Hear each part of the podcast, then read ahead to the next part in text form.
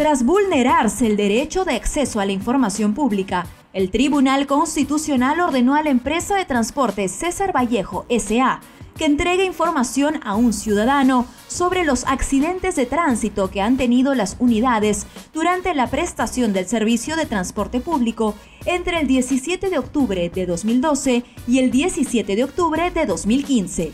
Así lo detalla la sentencia 57-2021, que declara fundada la demanda de habeas